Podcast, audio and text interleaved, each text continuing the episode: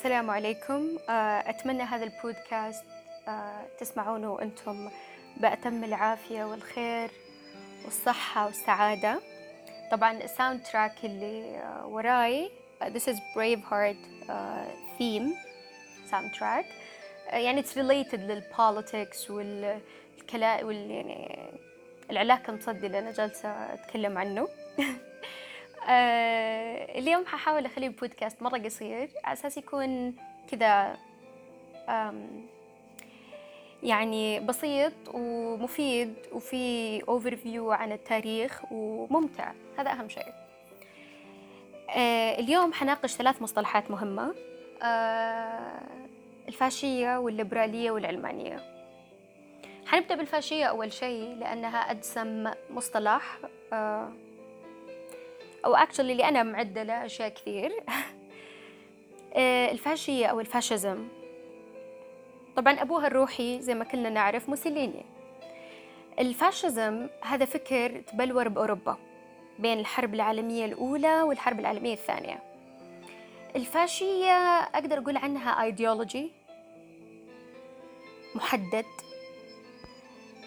يتميز دائما هذا الأيديولوجي بتبجيل وهيبة للدولة وحب شديد للقائد موالاة عنيفة وغالبا يكون فيها تعصب وطني واعتقالات. خلينا نقول ممكن مرادف للدكتاتورية لكن بشكل أعنف. الفاشيون يرون أن الأمم الأقوى لها الحق في مد نفوذها بإزاحة الأمم الأضعف. بلطجة. إيطاليا كانت أول دولة يقام بها نظام فاشي. ومو بس كذا هي النموذج اللي نقيس عليه الفاشية بأي دولة موجودة الحين في العصر الحديث. زي ما قلنا الهيرو حق الفاشية موسوليني. بإيطاليا عام 1922 تم تأسيس الحزب الفاشي بشكل رسمي وشكل الحكومة الإيطالية بهذاك الوقت. نشأ المذهب السياسي قبلها بسنتين عام 1920 كانت هذه آه خلينا نقول الطريق لموسوليني للحكم. وقتها كان في ثورة للعمال. كانوا العمال مضربين وحاولوا يستولون على بعض خطوط الإنتاج ونجحوا في ذلك. موسوليني بسبب أنه آه، ثورة العمال شلت الحركة الاقتصادية في إيطاليا وقتها. بتأييد من بعض الجماعات الكبيرة والأحزاب السياسية قام بإعادة النظام إلى نصابه عن طريق قمع ثورة العمال وتولى الحكم بالقوة وهذا الشيء أرسلنا المبدأ الأول للفاشية اللي اقترنت باسمه بعدين. إرادة الشعب ليست الوسيلة للحكم وإنما الوسيلة هي القوة وهي التي تفرض القانون. بعد موسوليني اقترنت الفاشية بأسماء وحركات أكبر شوي. زي هتلر والنازية. طيب حنا الغلابة اللي ما لنا دخل بالقوة؟ وزي ما قال موسوليني القوة هي التي تفرض الحكم وهي التي تسن القوانين. وإحنا ما غلابة ما لنا ما لنا بهالقوة ولا لنا بهالسياسة. كيف هالشيء يأثر على أكلنا وشربنا؟ الفاشية بالضبط تقوم على نقابات عمالية فاشية تجرم الإضراب وتعزز الرأسمالية عن طريق خلق تفاوت بين طبقات المجتمع. أشهر حكومتين نازي آه، فاشيتين زي ما قلت قبل حكومة موسوليني في إيطاليا من عام 1922 لعام 1943 وحكومة هتلر من عام 1933 لعام 1945 بألمانيا أو الحركة النازية. اليوم كلمة فاشية صارت وصف قاموسنا. لكل نظام حكم أو مفهوم سياسي ينزع للتطرف الوطني والسياسات العسكرية والغزو واضطهاد الأقليات وقمع الثورات أو بمختصر بالمختصر المفيد أي نظام يحاكي نظام موسوليني أو هتلر.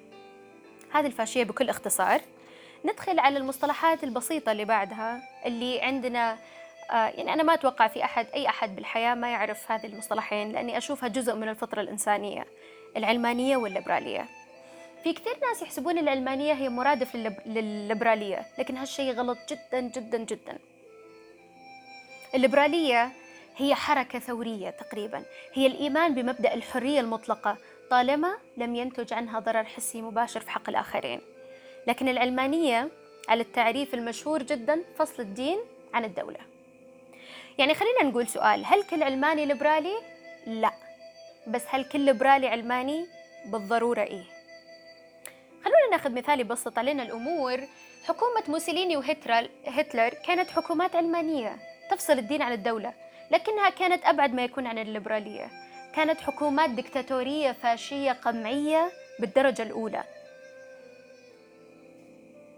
برضو آه، من الناحية القريبة من واقعنا الآن لو إحنا حنتكلم مثلا عن الحكومات الإسلامية الليبرالية والعلمانية آه، خلينا نقول إنه العلمانية تعني إنه الكنيسة أو المسجد أو أي كان يعني الرمز الديني هذا يكون سلطة مفصولة عن سلطة الحكم.